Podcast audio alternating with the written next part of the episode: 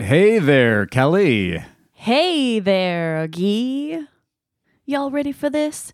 Dun dun dun bum bum bum bum bum bum bum bum bum. Yeah. Acapella. Oh, I just watched Pitch, Pitch Perfect. Ah. Whoa. I, w- I wish words were easier to say. Um, I just watched Pitch Perfect two last night. And it was great. Oh. That's my review. My review of Pitch Perfect two was that it was so great. Now, Peter Piper picks peppers, but we rock rhymes. Who was that? I don't know. Was that from Pitch Perfect? No. It's just a rap. Was, yeah. Peter Piper picks peppers. I'm actually embarrassed that I can't. Is that Run D M C? It is. I got it. Yes. My review of your rendition of Run D M C's rap is... Uh, two and a half stars. Two and a half stars for me. That's pretty bad. Um, I mean, you didn't remember all of the lyrics, it seemed. Maybe you did. Well, I, I got it I wrong. Run okay. rock rhymes, but... Yeah. Okay, fair enough. So two, two and a half, half stars. Yep. All right. Leave me a uh, review. Will do. Will do. I'll leave it on your Guy Raps leave it on Yelp Facebook. Page. Facebook, please. That's where everybody goes for reviewing things. Speaking of reviews, I just introduced you to the Hertzler five seventy-one Banana Slicer reviews. Yes. Do you own one of these banana slicers? Um, no, I do not. Okay. I'm assuming you don't, because if you had... I would have heard of it. Yeah, and you would have read all the reviews. All five thousand seven hundred of them. Yes. Yes, indeed. And they're, I mean, they're just so great. Uh, five stars. Amazing. Wow, this thing is totally amazing. Before I bought this, I could only slice two B P H, bananas per hour.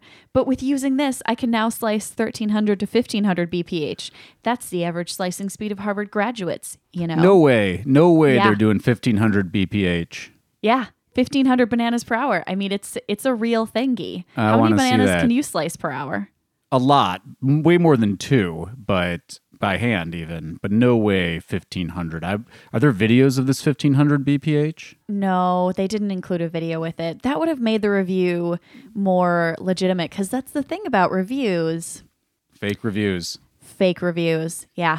It's a real problem. How much do you trust reviews? Well, I'm totally poisoned because... You know, we do this for a living, so I literally look at lawyer reviews almost every day. And yeah, it's a disaster.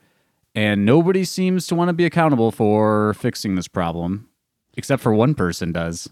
One person does. He's out there. We need to get him a crime-fighting uniform, like a nice unitard that has, I don't know, what would what would his superhero name be?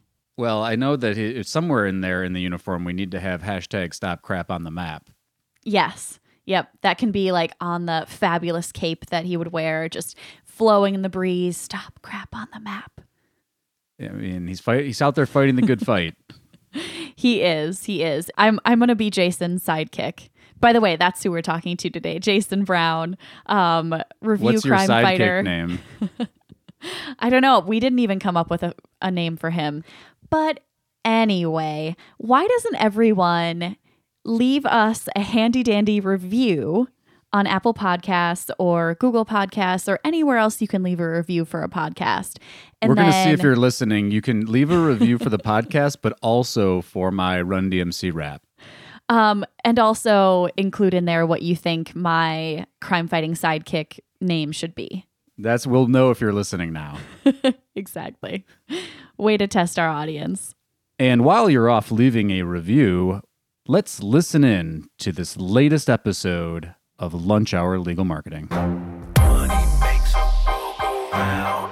It makes a world go round. Money makes a world go round.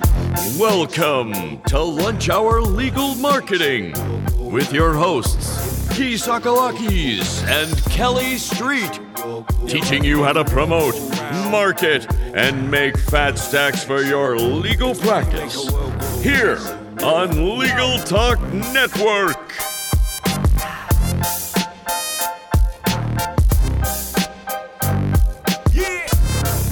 So welcome everyone to Lunch Hour Legal Marketing. Today's topic is one that comes up a lot for us, and we are very excited to have, in my opinion, the foremost expert on this topic, Jason Brown, who is the founder of review fraud dot org. And we're talking fake reviews as it pertains to the legal sector. And we're going to get into a lot of the details of the, some of the things that we see, but I wanted to take a moment to thank Jason and let Jason tell everybody a little bit about himself. Jason Brown. Uh, thank you, Guy, for that awesome introduction. Again, my name is Jason Brown. I have been working in S E O for thirteen years now. In the last three years, I've been focused, hyper-focused on local S E O.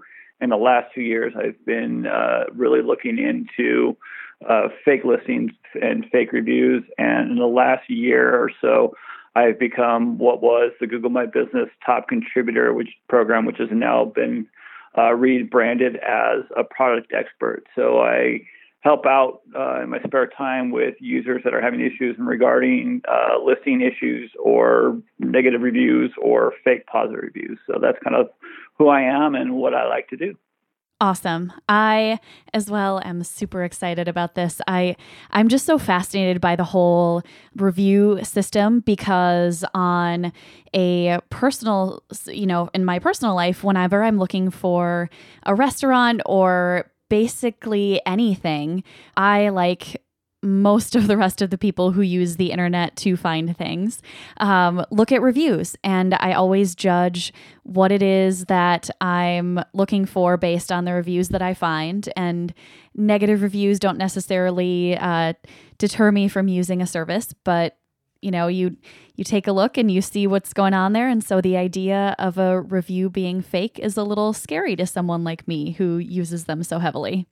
Oh, I, I couldn't agree more. I think as we are getting more hyper-focused and looking at online reviews, they're playing a much larger impact on our buying decisions when we're searching online. And I think one of the scariest things is that we as consumers don't know what business to trust. And just because Google is serving up these three packs with listings doesn't mean that A, it's a real listing, that they're using a real location, or that B, they're not falsifying their online reviews to make themselves look better in the eyes of a potential searcher.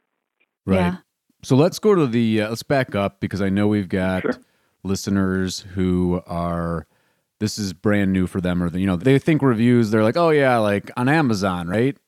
And I want to make sure that listeners have a visual here. So if you're listening to this on your phone or at your desktop or laptop, uh, go ahead and search any kind of like legal term or legal plus practice area, and you'll see, uh, likely you'll see uh, some area of the search result will contain listings of law firms that have a section for reviews, which we'll get into how those are generated. But I think from a visual standpoint, a lot of lawyers I talk to, they don't even realize this is like a thing, right? So some of them don't know that they're, oh, you know, my clients never use the internet to hire lawyers like me. And some of them don't even realize that people are already leaving reviews of them. So I kind of wanted to start there uh, on Google so that people know at least one context of what we're talking about, and then start to dive into, pick apart some of the things that, we're, that we just mentioned, which are one, and I'll let Jason talk about this, lawyers or their marketing companies or their competitors or somebody else are oftentimes posting fake reviews there. So let's take it one step at a time. Step one is there are lawyers paying marketing people, whether they know it or not, that are leaving fake reviews on those lawyer profiles. True or false, Jason? That is one hundred percent true. And how big of a, in your professional opinion, how big of an issue is this? How widespread maybe? Oh yeah, this is definitely a widespread issue. Uh, depending on which niche in the legal space we're talking about, especially when it comes to divorce lawyers, bankruptcy, or even worse, personal injury lawyers, that's where we find the most abuse is actually taking place because think about the fact that every potential lead or call that's coming in is going to be a couple hundred dollars worth of a, of a case. And so uh, everybody's trying to come up with some way that they can distinguish themselves amongst their competitors. And one of the things that people are doing and noticing that is working really well is to flood their listing with a bunch of fake reviews to A, increase their overall rating so they can go from like a three point two average rating to a four point seven just by dumping in fifty fake reviews. And they all look super glowing. And so then the new consumer is looking at that and going, oh, well, I want to go with a law firm with ninety-seven reviews and a four point seven rating than the lawyer that's only got three reviews and a five-star rating. And I want to take another kind of step back in thinking about not only what a big problem this is, but like, how are we defining, or how are you defining fake reviews? Because, which maybe that seems like a stupid question. Because, no, that's a great oh, question, a, actually. But how are we, how are we looking at that? How are you defining what's fake versus a real or non-fake review? Sure, sure. Great, great question and clarification. So a fake review is any review that is left for a business that was not left by an actual client or consumer or potential client. So a lot of people think, you know, that a review is not legitimate if somebody didn't do business with you. And Google's pretty much saying, as long as you had the intention of hiring that company, you are able to leave that review. And as, and as long as you've had like a personal interaction. So when we're looking at fake reviews, we're looking at lawyers that are exchanging reviews with other lawyers. And so that's typically the first thing that we saw a lot of, what is where one law firm is reviewed by seventeen different lawyers. And it's just kind of like, hey, a little tit for tat, you review me, I'll review you. The next one is, you know, they're using a marketing company to create a fake profile, a fake persona. And I see everything from people creating Miley Cyrus's name and her image to leave reviews for a bunch of lawyers in different states, or several bus- several different businesses in multiple states or in different countries. So that's what a, a fake review is, is anybody that it was, again, not an actual customer that is leaving the review just to make your overall rating look better. And this can also be your friends and family. So you, a lot of times we're like, hey, you're you're my friend, you're my family. Will you leave me reviews to give me a good jump start? Well, since they're not a customer and had no interaction with your business per se, yeah, they might be able to recommend you as a great lawyer, but they shouldn't be leaving you a review since they can't judge your services. Oh, right. Yes. I have actually um, worked for a company where someone left a negative review. It was completely just, and it, you know, should should have been there. They had a bad experience.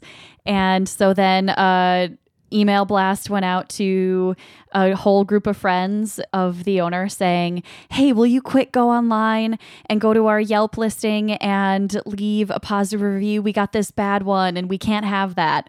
And of course, you know, several people did it, and uh, just just gave you a little bit of an icky, icky feeling in the pit of my stomach. Not attorney sync, though. No, no. This okay, was okay. All right, just checking. Sorry, make sure we're on the this same was uh, probably about eight years ago, so was not. So there was a nuanced point in there too that Jason made that I wanted to kind of let pick apart a little bit. The platforms have different guidelines about what's okay and what's not okay, right? That is correct. So Yelp has actually made it a violation of their terms of service to actually solicit any review. So if you get caught asking for any Yelp review, they will come in and go ahead and flag the account, and they can put this nice little nasty warning that'll last on your page for up to ninety days or longer if they catch you soliciting reviews. Google is is completely different. They try not to get into the middle of review disputes. So if you say, hey, this isn't a customer of mine, they're not going to get involved in it. They're going to look at the crux of the review itself to see if any any part of the review is violating their terms of service, which is why we have the product expert forum. So that way we can kind of go a little bit deeper into the review and the profile to start seeing if we can find some of the spam tactics that we normally typically see with fake review networks. Okay, uh, but I know what you said about Yelp, but I have seen, and maybe this is just if they find out the practice they that they're doing this, they punish the company. I have been at restaurants where either on their Yelp page, they say, leave a review, show us that you left a review for five dollars off, like a little coupon, or they have a thing like that in the restaurant that says that. And so is that acceptable? No, that's not acceptable. So actually, the F T C actually covers online reviews, which I think a lot of people don't really realize. And so they have a whole policy on the F T C's website about what can be done. And it's actually covered under the ad protocols. And so the problem is, is when you're getting a discounted service for leaving a review, you're supposed to, as a consumer, say, I received a five dollars discount or I received a free dessert for leaving this review. Well, the normal, typical consumer doesn't know the F T C guidelines. And so that's why the F T C is just kind of has come in and said, look, you, you can't do that. And Google and Yelp look at it too. They're like, look, you, since this violates the, the F T C's policies, it is also a violation of our terms of service. And so any company that's doing the the contests and the gimmicks, and I see I'll see it with like an iPad giveaway. Hey, leave us a review in your uh, drawing. The problem is, is it just takes that one advertisement to get turned over to Yelp or to Google, and both platforms will come in and wipe out all of your reviews without even thinking twice about it. Hmm. So something like a lawyer or law firm could violate that by saying something like, we won't charge you for your consultation if you leave us a positive review. Correct. Or they could say, leave us a review and we'll give you tickets to a Michigan football game. You know, uh, Ooh, if you can enter, enter our drawing. I thought you'd like that. He would definitely leave a review for tickets. Uh, if you want, if you want a review for tickets, just let just here's my email. Just kidding. But I think the other thing too that I'll add just for a little bit extra flavor on this that's specific for lawyers is that lawyers have very specific professional uh, rules, ethics rules, rules of professional conduct. I was blanking on that. And in fact, this is. To me, this is a no-brainer, falls under false and misleading advertising. And so if you're listening to this and you have somebody that's out there doing anything on your behalf in the review space, you better get very familiar with your your state's rules of professional conduct, because this can be a grievance issue. I mean, this can be a ethics violation. I mean, it's, I think it's pretty obvious that it is in most states.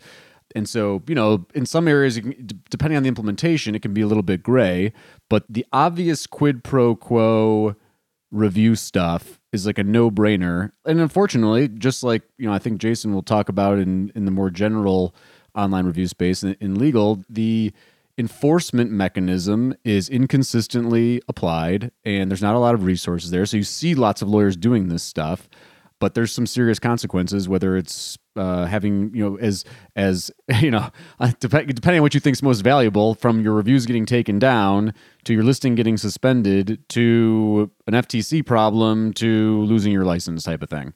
Yeah, that's correct. So, yeah, worst case scenario, it would be handled by the F T C, or you could be prosecuted by state attorney generals. And depending on what state you're in, depends on how... Uh, How, how much uh, weight you're going to get from the state attorney general. Now, New York state attorney general loves to sue businesses for violating the Consumer Protection Act. So I, I see the, you know, I see them coming down, cracking down hard on, on law firms. So you got to think about, okay, well, it could be the state A G, it could be the local D A, or it could be the bar association, and you could be sanctioned or lose your license. And I don't think, and I don't think lawyers realize that they can actually be disbarred for this highly illegal practice. Right. And a lot of times it's like they hired some marketing company, and the marketing company goes out and does this stuff. And then they're like, then they're like, oh, I was surprised, but guess what? If you're paying them to do something, there's a good chance that under the application of the ethics rules, you're going to be accountable for what you've paid these people to do. So, you know, ignorance is not a an excuse, and uh, yeah, it's not certainly not. Well, maybe it's bliss, but it's certainly not. Uh, you're not going to get yourself out of trouble for this stuff, and so, you know, make sure that you're having these conversations with anybody who's doing marketing on your firm's behalf, that you're following guidelines, you're familiar with the F T C guidelines, you're familiar with your state's rules as they pertain to testimonials and that kind of stuff. Important stuff here. Okay, I just want to ask, Jason, on the ignorance is uh, not bliss idea.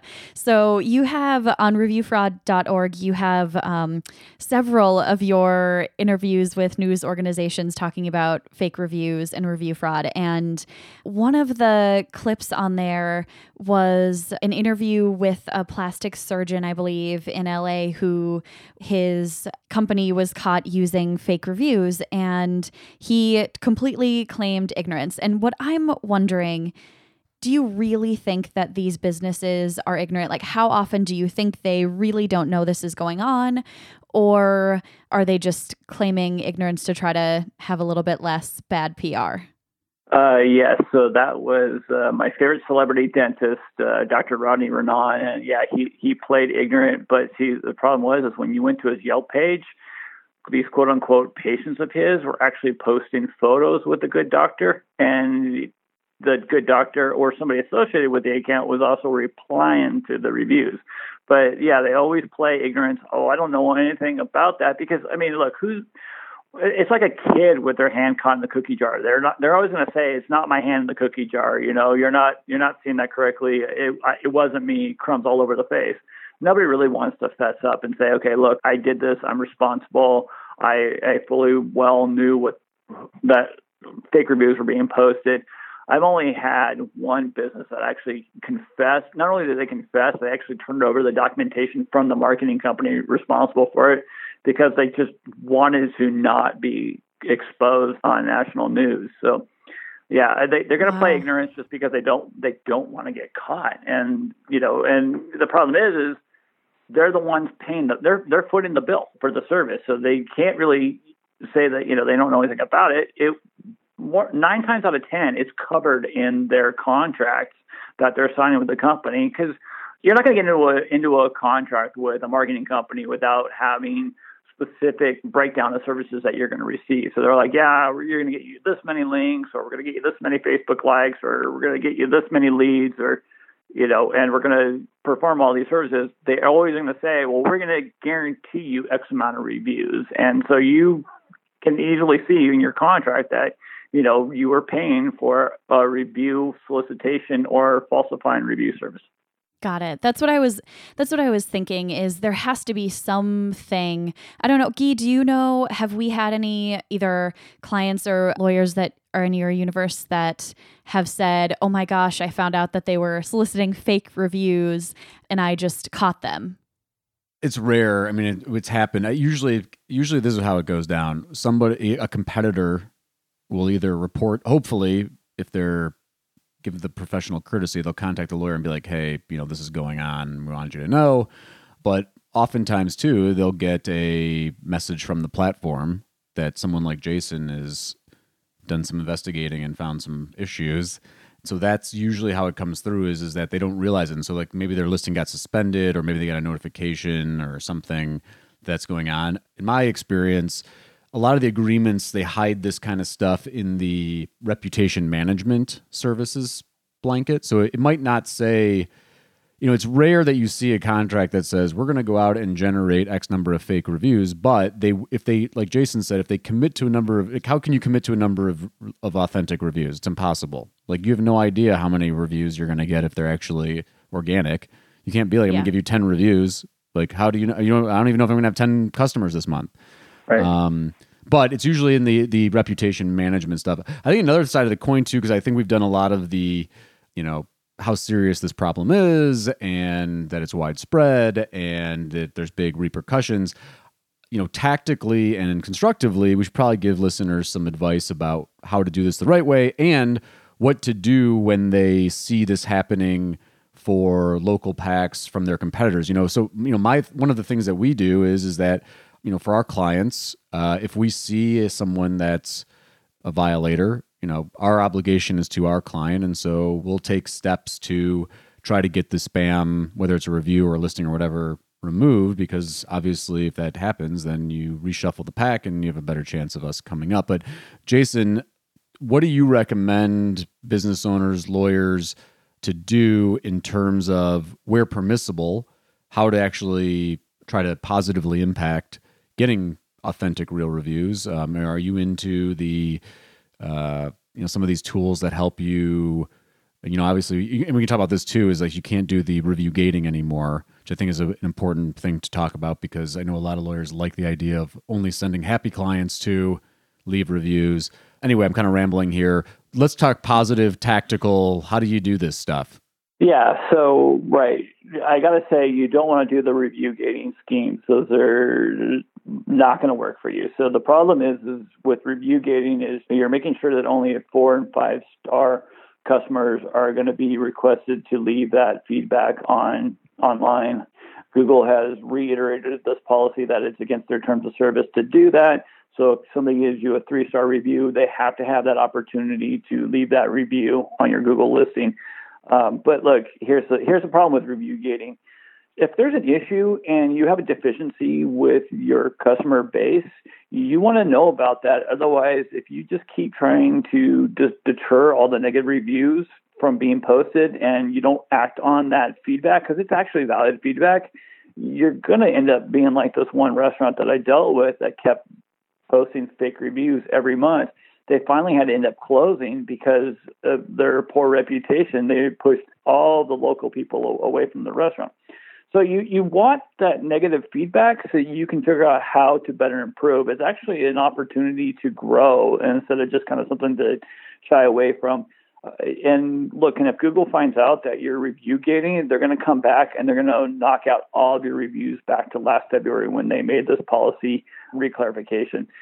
Now, if you want to solicit positive reviews, there's some really great, great platforms out there. I am good friends with the team over at GatherUp. They have an awesome system.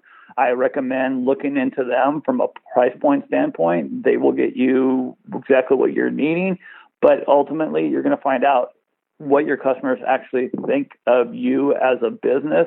And there's a lot of value in that to figure out where your strengths so that you can continue to, to push those, and where are you deficient so you can actually fix those areas so you can actually be a better service to your potential clients. What an idea. Actually fix the service as opposed to trying to fake reviews and make you look better than you actually are providing service. That's some excellent advice that I think I know everybody will benefit from. So hopefully yeah. they take it to heart. Well, I don't mean to be all psychology on this, but I think the thing that everybody or most people can kind of agree on with lawyers is that they're typically people who were high performing and uh, were told because they were highly intelligent or more highly performing. I mean, of course, there are not those people out there, but um, typically fell into that category. And so not having perfect reviews is quite the the ego bruise.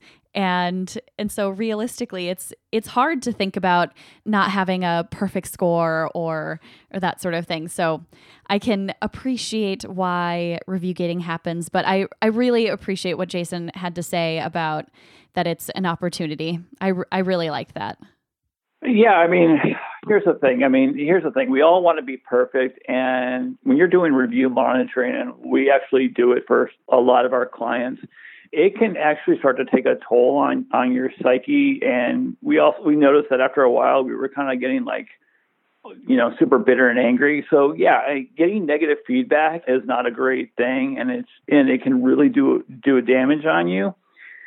But at the same time, if you can't look at what's causing those negative reviews that come in and correct that ship, it's just going to be a vicious cycle. It's just going to continue to keep going. And it took our, you know, urging with our client to say, hey, look, these are the pain points that need to be addressed. And we finally got those pain points addressed so we can get rid of those negative reviews, what was actually causing it. So, yeah, I think, you know, in response to the point that Kelly made, I don't have the study at hand, but I know Amazon, they did a big study on Uh, the impact of reviews that weren't all five stars. And I think that they could, can correct me if I'm wrong, if you're listening to this and you want to tweet at me later that I'm wrong, it's fine.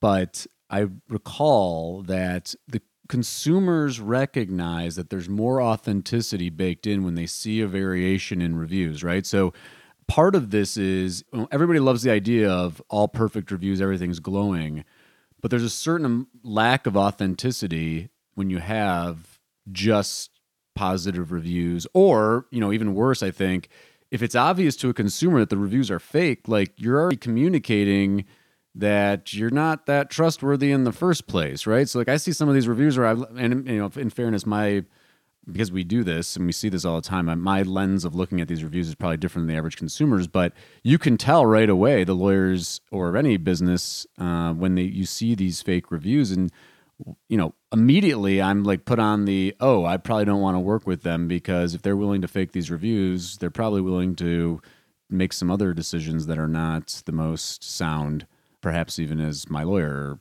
business service provider. Right, and that's correct. And there's been quite a few studies, and Bright Local is actually uh, the leading expert on online review stats. And they've actually found with consumer studies that consumers are looking, are wanting to see multiple aspects when it comes to reviews. So one, they want to look at uh, the frequency of reviews. So consumers are more forgiving of reviews that are three months or older. Uh, they also know that not every business is going to be one hundred percent perfect, and you're not going to be able to please everybody. And they're actually going to look, take time to look at the reviews and see what people are actually saying, to see if it actually is a valid and legitimate complaint, or if it's just somebody that's just super picky. And here's the other thing. They're also going to look at the business's review replies. And if you are coming in just completely upset and you just have a nasty tone in that reply, well, potential customers are going to see that reply, and they're going to judge your business more on your reply than actually what was in the negative review. So you actually have an opportunity to, A, educate the general public as to who you are, and you can use it as like as a sales technique. And I don't, I think a lot of people don't think about a negative review as a sales technique, but this is where you can put your best foot forward and say, you know what? We're really sorry that you felt that way. We really want to address this and perform better. If you could contact us, uh, we would love to discuss this with you so we can learn how we can provide a better service. Now, any potential customer that sees that is going to go, oh, wow, they actually care and want to do better. That's going to have a much better effect than, yeah, I called and the receptionist was super snotty and didn't seem like she had the t- wanted to give me the time of day. Well, now they're able to see that you do care, you do want to give them the time of day, and you find their complaint, you personalized it. Exactly. Yes. Okay, so there's something that I'm a little hesitant to bring up because I don't want to set off an alarmist, um, uh, a big fear for people that this is something that happens regularly, but it came up at a conference I was at last summer. A lawyer um, asked me what he's supposed to do about a fake negative review that his firm had. He said, look, there's this review on our Google My Business listing, and I know we've never worked with them. I have no idea who they are. It's kind of a nonsensical review, and it's clearly fake. I've reported it. I don't know what to do. And so I, I say all of this and I ask uh, Jason's advice for this with the disclaimer that this is incredibly rare and is not something that happens, because as soon as that lawyer asked that, another lawyer jumped up and he was like, how can we sue Google to stop these things from happening? So there we go. Right. Uh, right. Okay. So here's, here's the rub. So Google allows users to use an alias. So when people are setting up their Gmail account, they can actually use an alias, which makes it really super tough to be able to determine if it really was a legitimate customer or not, if they, you know, can call themselves Kelly Clarkson uh, or, you know, or, or any any other name. And it's usually like less than five percent of fake reviews are actually the, the negative review attacks. Now, there are some lawyers that I've been seeing this issue happening a lot with in New Hampshire. For some reason, somebody is just just hell-bent on destroying all these lawyers in New Hampshire. But it doesn't happen all that frequently with lawyers. Usually when people are spending money for fake reviews, they're trying to do the positive ones. Now, if you do get a negative review, the best practice for Google My Business is to flag that review in your dashboard and wait up to three days. If you don't get the response you want, then I recommend that you use social support. You can tweet to at Google My Biz, or you can go to Facebook and go to Google My Business.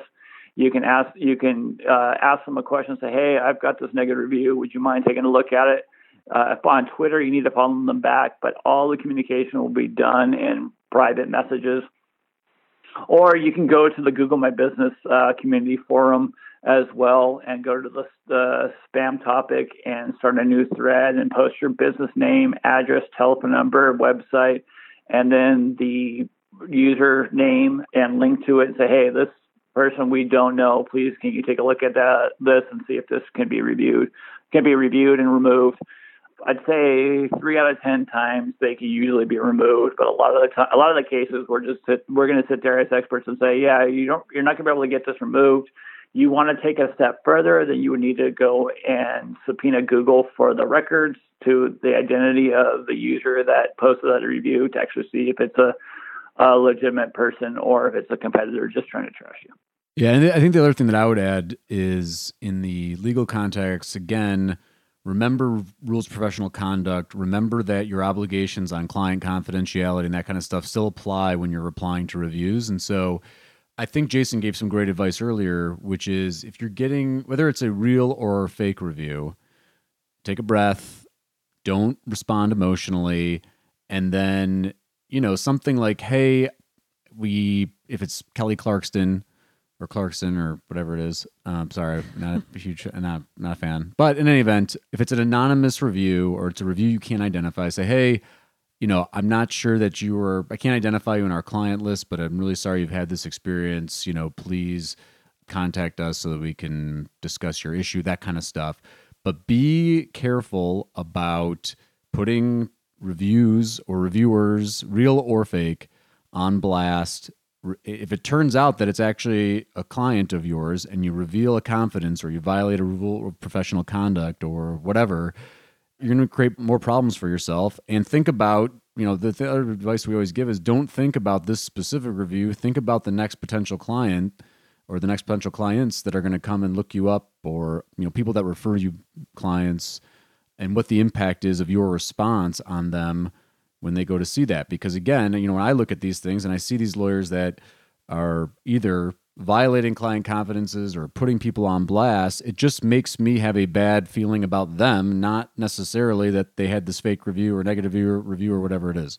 Right, that's correct. And also, so you got to think about the Streisand effect. And when you're trying right. to put somebody on blast or deter them from, you know, keeping that review live by either doxing them, by providing their you know, private and personal information online, it's going to have a ripple effect where they're going to get so upset that they're going to share that with other people. And next thing you know, you're going to become like, you know, some of these businesses that, you know, make the news and go viral for all the wrong reasons. And I've seen it happen where somebody upsets the wrong person and it turned out to be somebody that actually works for a marketing company or works in, in P R, and they use their press contacts to get the story on the news, and it just became a whole, you know, worst case scenario. So, like, yeah, like Guy said, take a deep breath, take the emotion out of it, and just be as apologetic as possible, even if they are completely wrong and you would rather them never be a customer again. You got to think about how that's going to look for any bystander that's going to come across that response, and they're going to, because they're going to judge you by it. And you want to, just like you would do in court where you want to put on the best defense, you definitely want to put on the best defense when it comes to online reviews. Right. And by the way, back to Kelly's example, good luck suing Google for this. They, so far, my, I, I know that there is a push to have the platforms take on more accountability for the content in general, but also particularly with it relates to reviews. And um, we're a long way away, I think, from courts holding the platforms accountable. They want to, you know, again, they want people to have the ability to, consumers to express their good and bad about businesses they interact with. And um, so far, I, I don't, I don't think you, that's a, what do they say? That dog won't hunt. Is that a saying still? Yeah. I've heard that before. Yeah. Yeah.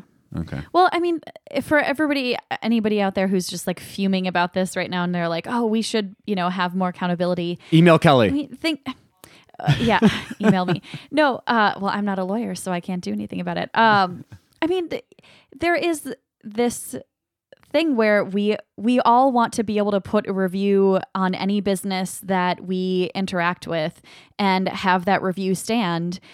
And so there comes some bad with that, and it's not it's not a ton of bad, but there you know there's more good than bad out there, but it does have a downside just like everything else. So you do what you can to combat it, and you have people like Jason out in the world who are fake review crime fighters, and um, it's you do what you can. Kelly's actually way more optimistic about this whole problem than I am. I think it's a total cesspool disaster, um, and I would love to see more accountability from the publishers and from the platforms on this stuff because, you know, on the one hand, number one, the consumer harm issue is my biggest concern, right? So, like, I used to talk to uh, Josh King um, when he was still with Avvo. You know, you got people making decisions about the lawyers they're hiring based on these reviews, whether that's a sound consumer decision or not is a different subject for a different day.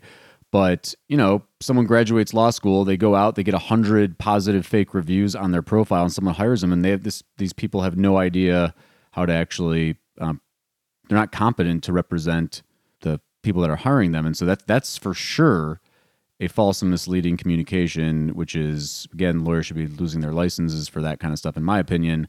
Um, but two, you know, because we know that this is going on, and the state bars aren't equipped to do it, and the F T C really, you know, they have the resources they have. In my view, it's a huge problem.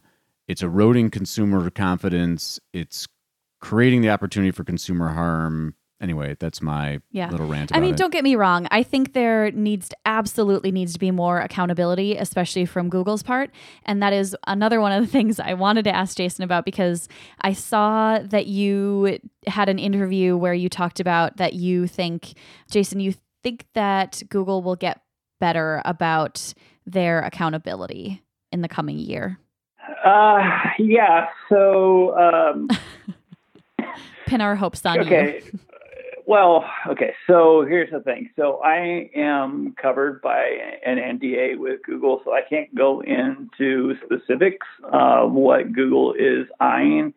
Where I'm skeptical if they can actually do it. I honestly, I'm I'm more with along the lines of Guy, and I think it's going to take an act of Congress. Like I think Congress is going to have to start policing these platforms because I don't really fully feel that they can police themselves. It's kind of become abundantly clear as I've been dealing with this for two years and watching how they willy-nilly and enforce, you know, which business listings they're going to go ahead and remove. Now, it's not just, you know, fake reviews. It's also lawyers that are creating, uh, you know, fake listings. They're doing the keyword stuffing. So they're, you know, trying to do anything they can to dominate their market. And then the fake reviews is just kind of like a little added byproduct of it. I'm going to be curious to see how this Pittsburgh case is actually going to play out, where a client is actually suing the law firm because they selected them on, based on all their reviews. And I took a look at the law firm, and it's it's abundantly obvious that these were not legitimate reviews, that they were using some form of service, whether it was their marketing company or not. So I'm kind of curious to see if how this is going to play out and if this is going to kind of help bring about the needed changes for consumers, because bottom line, at the end of the day, it's the consumers that are that are losing out when it comes to the fake online reviews. I'm glad you brought that case up, because that is, you know, in this legal internet space for, you know, going on ten years now, the battle cry from the publishers and platforms and lead gen companies is always, show me the case of consumer harm. And they never, and they haven't been able to really do it. And whether that's been, I think there's a variety of reasons for that. But this one is, this is a lawsuit where the plaintiff's saying, I was harmed. I relied on these reviews. And I think that that's going to change the nature of some of these conversations, especially in the uh, state bar regulator meetings. It's like, now we've got the case. Now we can see it's consumer harm. And like you said, it's going to be state A Gs. It's going to be consumer protection statutes. And ultimately, I think, you know, federally, obviously, it's going to take something more like Congress, unfortunately, uh, because uh, it's a, I mean, it's a, it's a real problem. Yeah, and there's yes. there's a dentist and there's a dentist right now in Chicago that is suing a patient for having a negative review, and they said that you know they totally you know trashed and their their online reputation. And I look at their their reviews, and they're all fake. I mean, whether you're looking at, at Google, you're looking at their Facebook, or you're looking at their Yelp reviews, they're all fake. And so this consumer was actually harmed because they actually took their kid to this dentist for, uh, you know, for dental work, and the dentist should not have been doing dental work, uh, according to to all the negative reviews that look one hundred percent legitimate. So they, we are starting to see more and more cases of of consumer uh, harm. Uh, there was a case just over the weekend in the U K where a plumber left a bunch of people, you know, without services and walked off the job after receiving money. You know, and now, you know, they had a bunch of fake listings under fake names and flooded the market with fake reviews. So we're, we are now seeing more and more cases of, uh, sadly, of, of consumer fraud. So I think it's just going to exacerbate the uh, the need for the government to finally wake up and sit there and say, okay, we need to start policing these platforms because it's obvious that they can't police themselves. There you go, everyone. There is a new legal practice niche out there. Right. Policing the fake reviews and helping with consumer protection as far as reviews go. That actually seems like a very forward-looking practice area. Yeah, we just created a new practice area here on Lunch Hour Legal Marketing. Boom. No, I'm sure I'm sure lawyers are already I'm sure this is already going on. I mean, I guarantee there are lawyers that are already looking at this. Yeah, there there are. There's there are lawyers that are looking at this. They've hired, you know, uh, P Is to, you know, do their due diligence and subpoena Google and get the I Ps and put together, you know, the presentations. But I actually, I, I spent my weekend documenting an issue where somebody's Google My Business listing got completely compromised, and they went from being a medical doctor to a garage door company. And based upon the email address that was connected to the account, I was able to find a whole slew of fake listings and review swap networks. And it just took me, you know, two hours to document this whole thing. So there's definitely a, a market for it, um, for consumer protection. And you know what? It's a great, easy lawsuit to do. If you can show that a consumer was actually harmed, selected a business, and all the reviews were fake and they were taken advantage of. And you know what? When that case reaches the national media, your name is now synonymous with these cases. Man, if Reply All, the podcast, um, has not done a fake review episode, I, they could do some really cool things with all the things you're just talking about. That is amazing. And I also have to give a shout out, Jason, to your on review fraud dot org, that fake review spreadsheet and company list you have is amazing.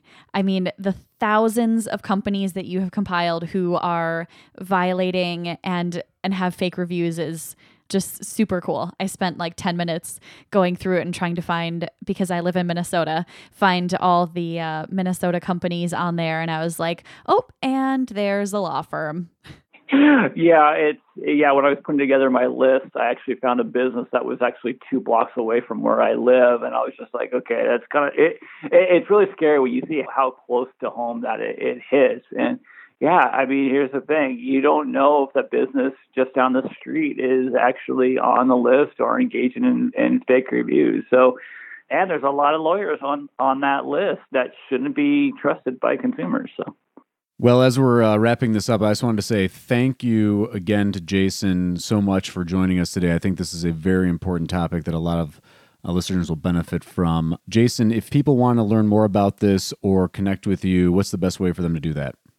Sure. They can uh, follow me on Twitter at Kaiser Holiday, or they can easily shoot me an email, info at review fraud dot org, and I would be happy to speak with them in, in better detail. Awesome. Thanks again so much. Uh, listeners, thank you for spending the time with us today. Uh, we hope you find this valuable. And as always, if you have questions or feedback, please don't hesitate to reach out. And if you're not already doing so, be sure to subscribe to Lunch Hour Legal Marketing on all of the podcast places like iTunes, Stitcher, Spotify now as well.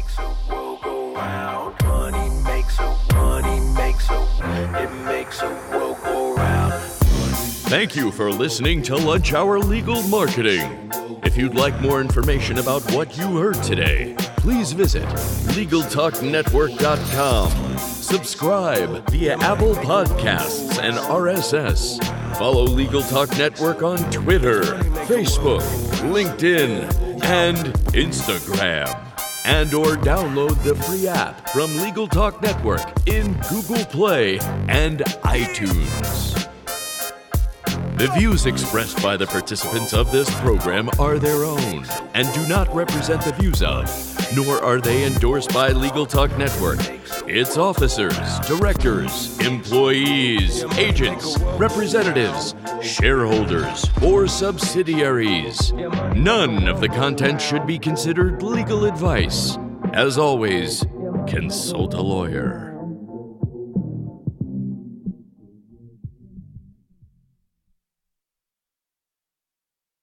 Let's get to the interview, or... That was so weird and awkward. I know. It's, it's our preferred way. All right, let's do it for real. Let's get to the interview. You did it again. Why can't you say that with a normal...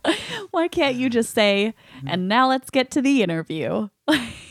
And now let's get to the interview. You always sound like you're not sure if it's actually going to happen after let's that. Let's get to the interview? Yes. Yeah. Should we do the interview? Let's We already we already did the interview. Get to the interview. Jason Brown.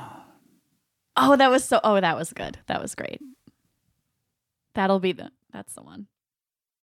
If you're a lawyer running a solo or small firm and you're looking for other lawyers to talk through issues you're currently facing in your practice, join the Unbillable Hours Community Roundtable, a free virtual event on the third Thursday of every month. Lawyers from all over the country come together and meet with me, lawyer and law firm management consultant Christopher T. Anderson, to discuss best practices on topics such as marketing, client acquisition, hiring and firing, and time management. The conversation is free to join, but requires a simple reservation. The link to R S V P can be found on the Unbillable Hour page at legal talk network dot com. We'll see you there.